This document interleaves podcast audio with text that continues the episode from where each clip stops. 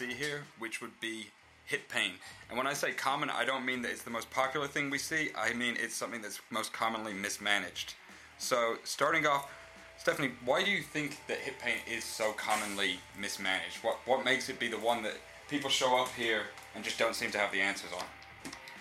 Gosh, there's so many different sources that can produce pain into the hip. And, you know, when you go to a healthcare provider, um, whether that's a doctor or a physical therapist or even a chiropractor, they go to like where the site of the pain is, and that's and that's all that they do. And so you'll get imaging there, and they'll do you know um, they'll just do only treatment there, and you'll have like muscle tightness and all, all these like symptoms that you have but you really have to figure out like where the source of the problem's coming from and like i said there's so many different types of sources of um, that can produce pain and refer pain into that hip I mean, that does seem to be not even just with hips, though. Like, such a common thing is that everybody seems to just go to, oh, my blank hurts. Okay, let's just look at this and then assume that, well, you said your shoulder hurts. It's got to be your shoulder because your shoulder hurts, which I feel like that's like 95% of people we see here who have been dealing with things. I mean, when I first started here, it blew my mind when people were like, I've had this for 10 years. I'm like, you've been in pain, like debilitating pain for 10 years, and you're just now making it here, which means that, I mean, we've seen people with dry needling to everything. Like, they're willing to like stand on the roof and, and chant to the, to the sun to try and fix things. So, I mean, it is true. What what do you think is the um, the struggle for people with hip pain and actually treating it when they find out that it is coming from the hip? Yeah, the, the biggest struggle is, I mean, well, first of all, usually with the hip pain, it's something that will start to slow you down. Um, it's really annoying, nagging pain typically, but it, it can get to the be to the point where it's like super debilitating in the sense that like even if I just take a step and walk, it really hurts. Uh, and you know, usually when people are looking for something, you know, it, it's affecting their lifestyle in some way, and mm-hmm. you know they can't be active. You know, we find people uh, that are runners or cyclists, but we also have people that just are have sitting day jobs and would like to go and work out. I mean, there's so many people that that have have this type of pain. Again, it's really getting to the source of it, and so some of the things that we find that can produce hip pain, like I've had people have come in you know, that their pain wasn't coming from the hip at all. It was actually coming from their thoracic spine. And literally, when we started asking more questions and diving in and figuring some things out and moving their body, as soon as we started addressing stuff that was going on in their thoracic spine, it was like, oh my God, I feel it. I feel it in my hip. I'm like, up, oh, there we go. That that's where the source is coming from. Literally, the the pain, like we could move the hip in all different directions back pain. Oh my gosh, that is another big common one that will refer pain down in, into the hip. Um, and it gets missed. And if you are going after the hip first and you don't really rule out the back, then you're going to be missing it. Um, and and that's and so again, you just can't go to the side of the pain. A lot of times, people will go and they'll have like muscle tightness, and they'll be to- told that they have like piriformis syndrome and they've got to do ART and, they've, and they, they're again you're treating the symptoms of the tightness in the hip and you've got to figure out well why why is that happening? Um, and then you can really truly have hip issues um, that, that are the problem. And you know when I tell people like there's a process that you have to go through in order to really resolve this. And if you if you miss any of the steps or you put them in, in, in, in different orders it doesn't really work. So if you work on strengthening because you find out that the hip is weak and that's and that's the first thing that you go to, well, if you don't get to the source of improving the mobility, like figuring out is it coming from the back, is it where it's coming from, it doesn't matter. You have pain in that hip. The muscle will not activate until you get to the source of resolving that pain. So I always tell people you have to improve the mobility first before you can get the stability. Uh, and you've got to look at the mobility of the back, You've got to look at the mobility of the hip. Um, I mean, and I mean, it, potentially the mobility of the thoracic spine if, if, we feel like that's something that's that's going on there. And so, if you don't improve that, then you're missing the point. And a lot of times when people think of mobility, they're thinking, "Oh, I've got to stretch my piriformis, or I've got to stretch my hamstring." Um, and that's not the case. Like those are symptoms of some things that are going on. You've really got to get to the source. And it's it's interesting. Like I've had a, a dancer and um, that's been in here before, and literally her hip was bothering her, and her hamstring was so tight. And everywhere she went, they did dry needling on her hamstring. They did um, stretching on her hamstring, and it was like it was getting worse.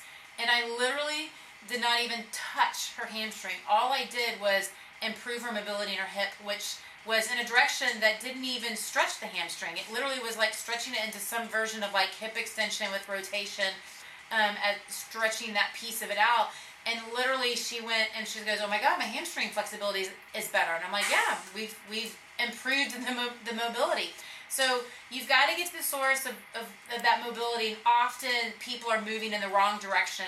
I mean, you almost have to go in the opposite direction in order to open up different things and then you can go start working on the stability and if it's truly coming from the hip what i find is is they're going to be super weak in their hip extensors because usually the mobility they're missing out on it could be some some version of, of flexion. It could be um, flexion rotation type activities in the hip.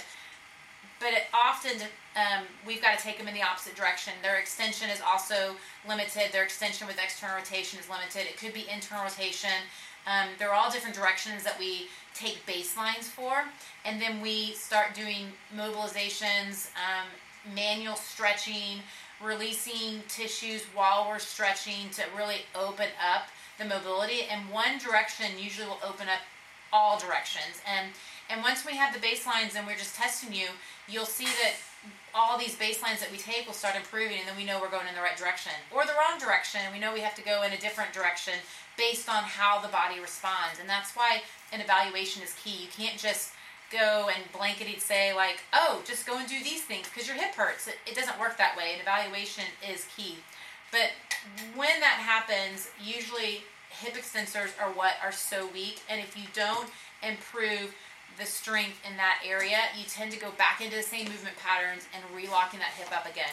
And so those two things are big key things that, that people miss all the time. I mean, I we get so many people in here that have tried everything. When I say they tried everything, they've tried like ART, they've tried um, doing dry needling, they've tried chiropractic care, they've tried physical therapy, they've tried um, drugs, and um, physical therapy again. Yeah, and physical therapy again. And so, and by the time they get to us, it's like they aren't sure if we if we can help them. But by after the first visit, usually they're bought in because we're like, oh my god, I haven't felt like this ever with any other session that I've been in, and then we really give them the tools on how to maintain it and keep it as we're guiding them through that whole process. I think a big thing though you just said that like a lot of people don't realize, and I wouldn't have realized this at all, is that you can't. Not everyone's the same, so you can't just like hit up the doctor or the PT that's on like an online chat and be like, "Hey, my hip hurts. What do I do?"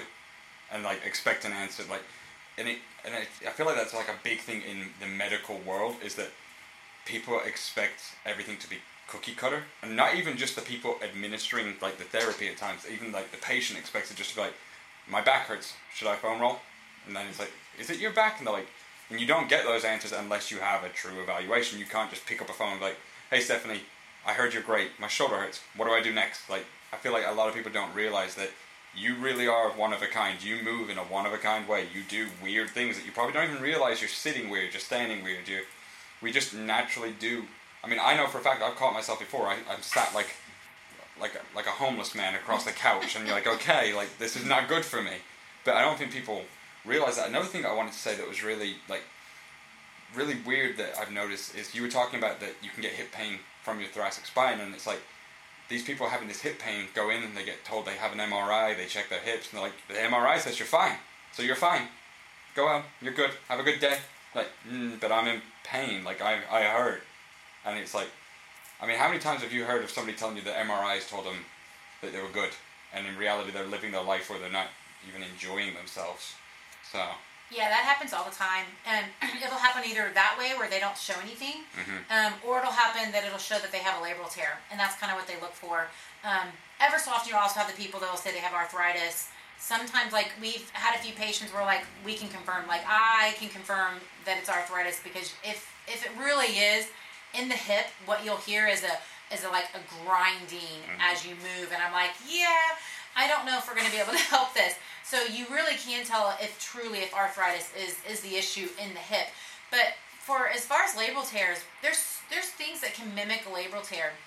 And that is not a surgery that you want to have unless you absolutely have ruled everything out. Because the people I know that have had those surgeries still have issues. It comes back again and again and again because I don't think they're really getting down to the source of the problem. And just like anything else in the body, like whether it's meniscal tears or you even rotator cuff tears in the shoulder, um, you can image a hundred people, and depending on you know, no matter what body part, like this is research after research after research, and it's going to show 60 to 80 percent of those people that have no pain, fully functional, are going to show something. And so just because you have something doesn't necessarily mean that that's where the source of the problem is coming from, and that's where we're missing the boat. So you go and you get imaging, a lot of times that just leads to, to more procedures. And unfortunately, doctors don't have a lot of time to spend with you. It's like you're in there and you're out there. You see them for like five minutes, and honestly, I couldn't figure this stuff out in five minutes. I have, would have ideas of like, yeah. okay, I think it might be this or this, just off this short conversation, but I would need to really move you to reconfirm that that's really what it is um, versus versus other things. And so, you know, if they go in and they spend five minutes with you, and it sounds like, gosh, you aren't mo- your hips not moving very well. Oh, there's a, there's a labral tear. Well, that fits the picture of it, but it may not be that that because there's other things that mimic a labral tear, just like there's other things that mimic a meniscal tear that's not that at all. And we can get you back to fully functioning, moving, and living life without having any problems. Um, and it's pretty easy to determine because you're either going to get better or you don't, and it's very consistent um, if it's really truly labral tear. But I can tell you, I've never sent anyone to the um, doctor's office with confirming that it's a labral tear. Usually, it's nope, you've resolved it. You know everything looks good. You know they're back to all activities, or it really truly is an arthritic condition. Those are the two two cases. Like I, have never sent someone to um, the doctor's office saying that, yep, I, I think this is a labral tear in the hip. It just never happened to me. It's crazy to me because we had someone call not long ago and they were just doing some regular at-home exercises, and like the next thing you know, they speak to your doctor, and it's like, let's just replace your whole hip. It's it's it's bad. This thing is not good, and it's that's wild to me. I'm not a big medical like. I don't go to the doctor. Like I could be falling apart. Like it's probably too much on one side there, but it's just crazy to me. I went to the doctor. I was telling you like not long ago, my fiance, and it's like you go in. What's wrong with you? This. Okay, it's this. Bye. And you're like, the hell? What happened to this? I was here for 10 seconds. Like, I saw a nurse for like 20 minutes, sat by myself for 15, and so my hour visit was like a, hello, I'm so and so, okay, it's this, goodbye. And at the end of it, you're like, I don't even know if that's, I don't even know if that was what I was here for. So it is wild to me that, like, people go through these excruciating pains and they're seeing for 15 minutes, and the next thing you know, they're signing up for a surgery that it sucks, but like, they might not need. And that's what's crazy to me is that, like, surgery is not fun everyone knows that. I think that's like a universally accepted thing. Nobody in their right mind is like, oh, I'm going to get surgery on Wednesday. I'm hyped for this. Like, it's not a thing. So to think that, like, especially like the hip, like the hips and the legs and everything like that, and you know, you losing your independence in reality, going through this stuff, especially if you're older, like, it can change your whole course of life in a 15 minute conversation. Which, when you're saying things like this, where you've actually, like, I've seen it with my own two eyes, where you see people come in and you're like, she walks like she's falling apart a week and a half goes by, two weeks go by, and they come back in, and you're like, I there was somebody we saw the other, like this past week. I didn't know it was the same person. Like obviously you'd done a lot of work. It was even based on like how she was sleeping and everything, but I didn't realize who she was when she came in because the last time she came in, every other step was followed by an ooh and an ah. So I'm like, it's crazy because those are the people when you're in that level of pain, you are willing to do whatever, whether it be injections. I mean, how many people get injections because that's like their go-to? Like, I'm in pain. This is the easiest answer before surgery. Well, it's only options they, they get. I mean, so, and I can't tell you how many people that had surgery scheduled and then came in here and then didn't need, and like canceled their surgery because they didn't need it. I mean, it's happened with knees and shoulders and hips. And, um, and so, I mean, we've had people that were actually on the, the table to have surgery for their back and they were like, I don't know if I want to do this, and literally got up off the surgical table and said, I'm gonna I'm gonna figure something else out, and came in here, and literally in a month they were back to to doing everything. So it's it's really it's really sad. The problem with like getting injections or you know doing surgery is most of the time you're not really sure what you did. I mean, it's the Mhm. same situation with that person. It's like, well, you know, all of a sudden I woke up and I started having pain, and I'm not really sure what I did. And so, Yeah. really, when they come in here, it's us trying to figure out and what is the what are the movement patterns that they're doing. So once we resolve the pain, we got it, we figured it out, everything's moving, starting to work on the strengthening. We can also figure out like what they're doing throughout the day that's creating some of those patterns and start changing some of those things. But you got to get to the source. Like people don't have like if you don't understand that piece of it, it's like you know just like anything else. Injections. You get an injection, you're more more than likely you're just treating the symptom because we feel pain in three different ways. We feel pain chemically, we feel pain mechanically, and we feel pain thermally. So thermally would be like that um, burn, sunburn. So we'll take those off the list. So mechanical pain is like movement or the mechanics are off. Like that's when you come in and see someone like a mechanic, like us, like that really truly understands the body to, to figure those things out. If you treat um, chemicals are like those the um, your body's like super inflamed um, and you, you know the chemicals are coming in to take care of, of the issue. So you can treat chemicals with chemicals but you can't treat chemicals with mechanics because all you're doing is treating just a symptom at that point. And that's typically what happens. And if you really look at like the research on injections like i was shocked when i was going through all my training i had to read research i mean up to my waist practically standing up. And the no matter what body part like the injections for the most part in anywhere between three to six weeks it was no better than just general exercise. And again it's because you're not getting education as to what you're doing throughout the day getting down to the source of the problem and really fixing the, those pieces. So you're just treating a symptom when you are given an injection. And then when you have surgery maybe it fixed the part maybe it didn't maybe there was something else going on. You just you don't even know but again if you don't get down to what are you doing that created that problem you're just going back in the same patterns to recreate the problem and, and start all over again which is why a lot of times you know a year down the road or two years down the road you're like oh my god it's the same thing again or this didn't really resolve my pain. It sort of did like it did for a while but it's kind of back again um, and when you aren't really sure what you did, it wasn't from a fall or an accident or things like that. There's something that you're doing throughout the, your your daily life, repetitively, or in a position for a long period of time that's creating some of your problems. And you've got to get down to the source of what that is too. Otherwise, again, you're just treating a symptom, and you're going to keep on going down these this this pathway that you don't want to go down of, of frustration and you know fear of like not being able to stay active or you know having to slow down and and that's what we that's what we do. We help you not have those fears and, and getting you back to all of that. I think it's it's it's crazy is because you talk about symptoms and actual source of pain is that when you're treating the symptoms with the surgery, with the injections, all that, that's why you go back and have to do it again. And then going even into like people's fear, like we nobody wants to have to sit around and do nothing. With surgery, you do that no matter what. That's what's crazy to me is that like people are ta- having these surgeries because they don't want to have to stop living their daily life. They don't want to stop, even if it's just a basic thing like going is to, you know, the grocery store, and you that's like that's certain people's highlight of their day, and you now can't do this for six weeks because you're on surgery, and then if you have any complication with the first surgery, then it becomes a whole other world that you can be in, and it's like it's just wild to me that at the end of all that you still haven't even got to the reason that you were having the surgery, like even if it was a good like say you needed the surgery, whatever it is.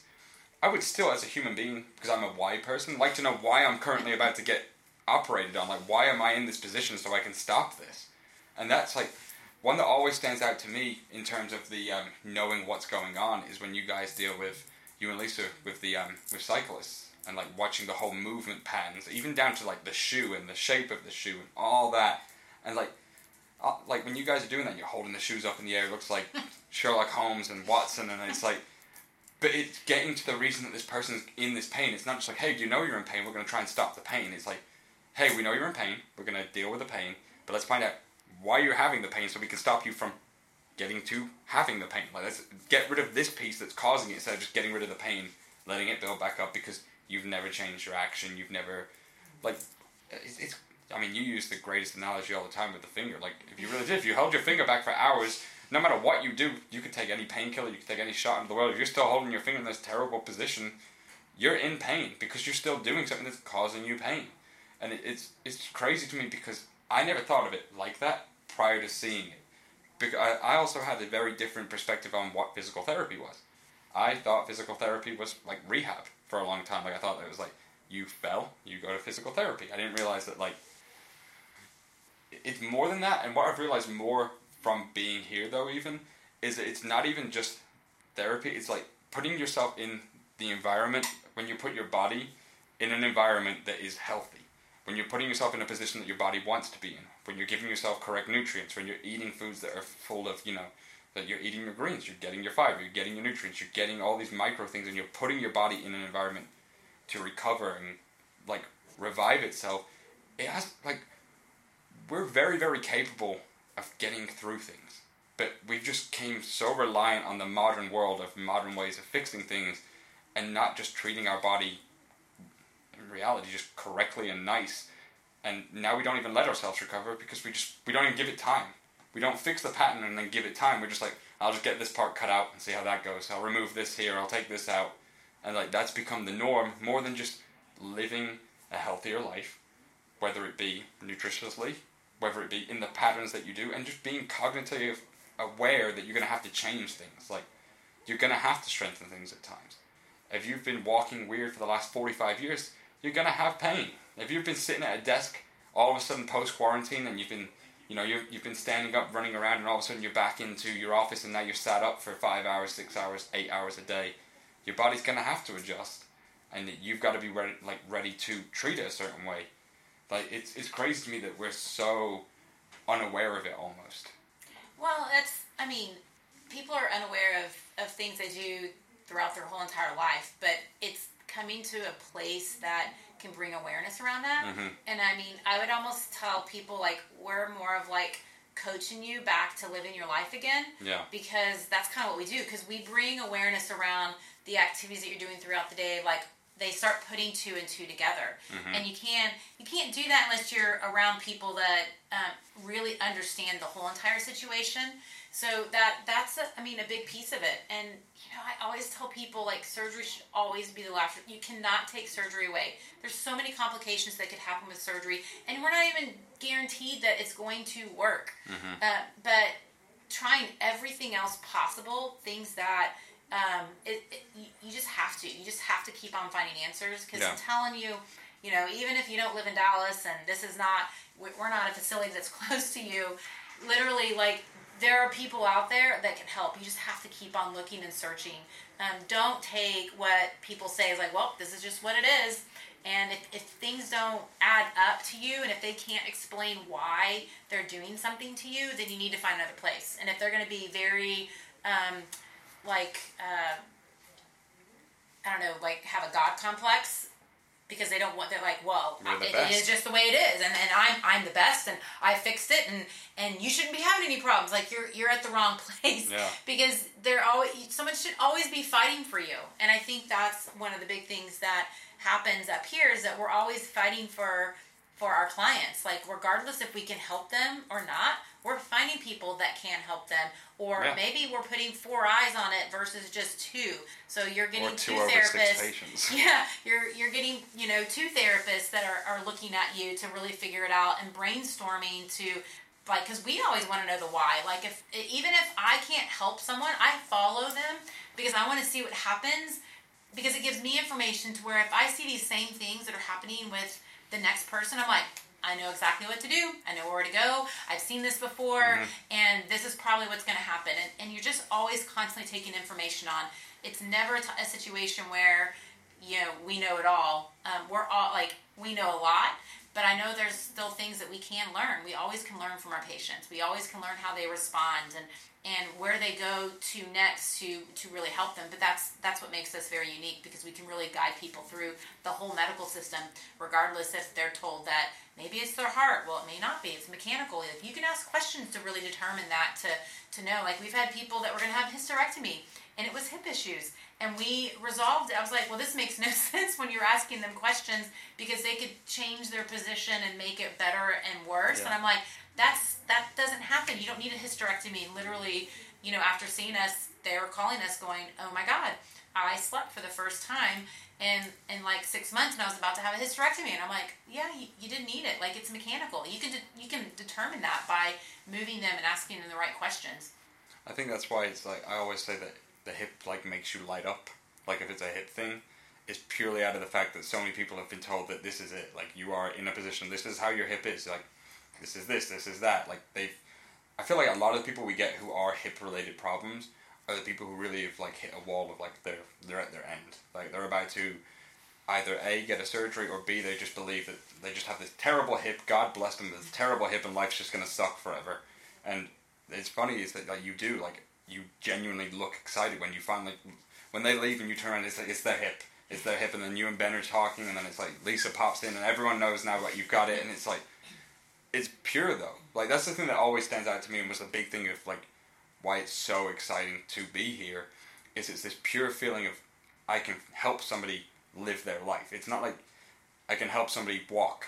It's I can help somebody do everything that they wanted to do and enjoy everything they wanted to do. They want a horseback ride, they're going to horseback ride. Like that is it. And that that is I think the really nice thing about when you start getting something just being people to people, one on one, you get to sit down and you get to have that is that you're just as invested in their health as they are at that point. I mean, honestly, sometimes you're probably a little more invested in than certain people are, but I think that is like the ultimate deciding factor in like if you really think that you're at your end and like and you know somebody let's say you have a friend who knows somebody who's at their end i really think they need to maybe not even come in and see us maybe it's somebody in you know wisconsin who's you know they're dealing with it i think they need to hear people like this and hear yourself and hear what happens here because it happens in more places than just here we're not we're not the only people on earth who are saving people from like There's a lot of people out there that are. but like people need to at times because you once you've heard it off of four or five people, you start convincing yourself. It's like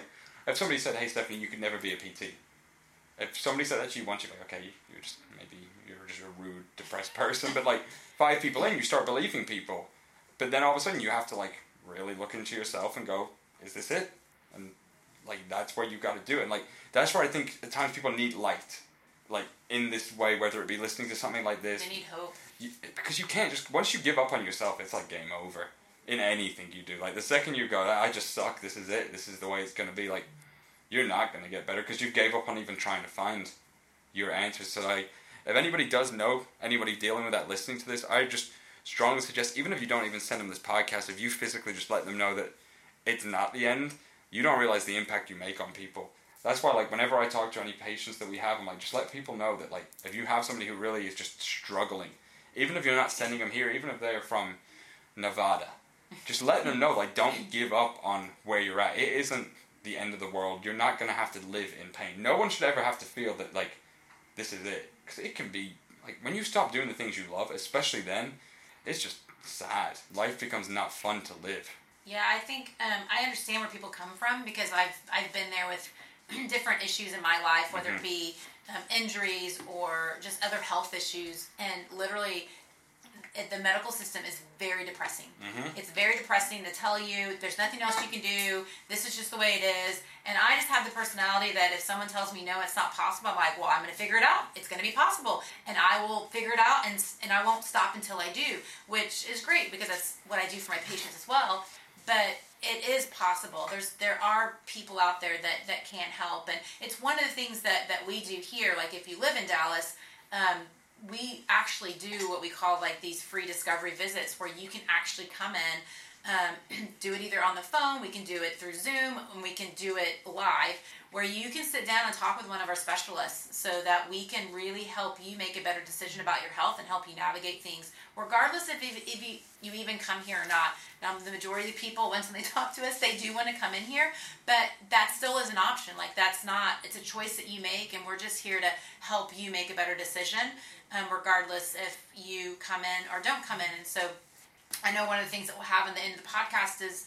um, we'll actually have a link in, in the Yeah. comment section. So if that's something that you want to do, you can sign up on the link, and um, we we open up you know two or three spots a week for these type of things. They do fill up pretty quickly, but um, the spots are there, and they're there for you to um, or for your friend or your family or, or, or anyone that you know that's struggling with something like this for us to really help them navigate this and make a better Yeah. decision about their health That, I think that's the thing as well is that sometimes you hear people say things and like I used to do this. I'd be like, well, I'm not in pain, and then I'd be like, six months later, I'm like, I'm still not in pain, but hmm. now I know so and so is in pain, and like being able to help a friend in that way is so rewarding. When you see somebody who's going through like their mini version of hell right now because they're just not even enjoying getting up out of bed.